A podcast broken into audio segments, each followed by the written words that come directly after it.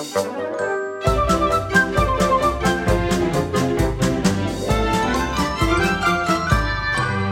gezinsbond en het geluidshuis stellen voor... Instappen. Museumkriebels. Een podcast voor bezige bea's en families met kinderen en jongeren tot 14 jaar die last hebben van verveling. Want als het kriebelt, dan moet je naar een museum. En vandaag gaan we naar Train World. Maar terwijl ik mijn veters aan het knopen was, is bezige Bea aan een puzzel van 5000 stukjes begonnen. Ze kon niet meer wachten om iets te doen. Dus moeten wij nu even wachten op haar. 98, 4999 en klaar. Zeg ja wel, moesten wij nu niet naar Train World? Kom aan, hè. sta daar toch niet zo te staan, Freddy. Naar Schaarbeek. Ja, zeg met een auto, hè, want trein na trein is venijn. Kom aan, kinderen. Oh, als ze die zitten al in de auto. Helemaal een moeder, hè, Robin? Hè? Robin? Zo heb je mij nog nooit genoemd. Daarop Leonardo, afwisseling paardkunst. Kinderen, je mocht overal aankomen waar niet op staat dat je er niet mocht aankomen. Geweldig zeg. Al die oude treinen. België heeft het oudste spoorwegnetwerk van Europa, wist je dat? Wel, De en- eerste trein voor reizigers op het Europese vasteland die reed tussen Brussel en Mechelen. Ja, wel, dat wist ik dus al. Ik heb dat op school geleerd. Allee, enfin, ik wist dat hij in Brussel vertrok, maar ik wist niet meer dat die trein naar Mechelen reed. Ja, ik was halverwege de uitleg in slaap gevallen. Oh, kijk, deze stoere locomotief, zeg. Het lijkt wel een hoge snelheidsstoomtrein. Dat is het ook. Het is de Atlantic. De type 12. De trots van de Belgische spoorwegen voor de Tweede Wereldoorlog. Ja, brak alle snelheidsrecords. Oh, cool. Wat een strakke lijn. Die heeft uren in de treinenfitness doorgebracht. Zeg, vertel er eens iets over. En versnel zoals een vertrekkende stoomlocomotief. Dan is het plezanter om naar te luisteren.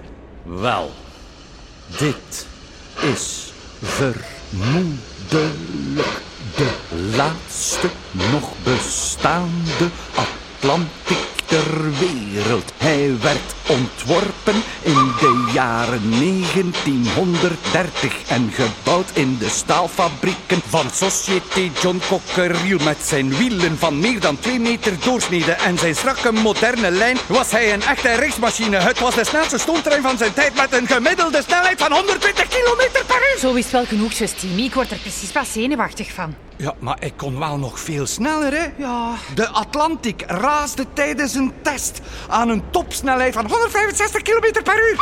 Zo'n snelheid hè, dat iedereen dacht dat hij zijn vleugels ging openklappen en dat hij ging opstijgen. Amai, ik denk dat er die dag veel koeien een nekwerking hebben opgedaan. Ha! Zeg, Mia. Vandaag komt er naar het schijnt een nieuwe trein op ons lijn voorbij. Dat is plezant. Afwisseling baart melk. Ah, ik zie de rookpluim al. Klaar om te gapen, Mia? Klaar. Ah, mijn nek. Nu zijn we wel al de hele tijd over snelheid aan het praten en dat begint wat saai te worden, zo Stijn. Ja, maar het grappige is dat een Atlantic ook het traagste traject ooit heeft gereden. Aha, goed herpakt. Vertel. In de laatste weken van de oorlog.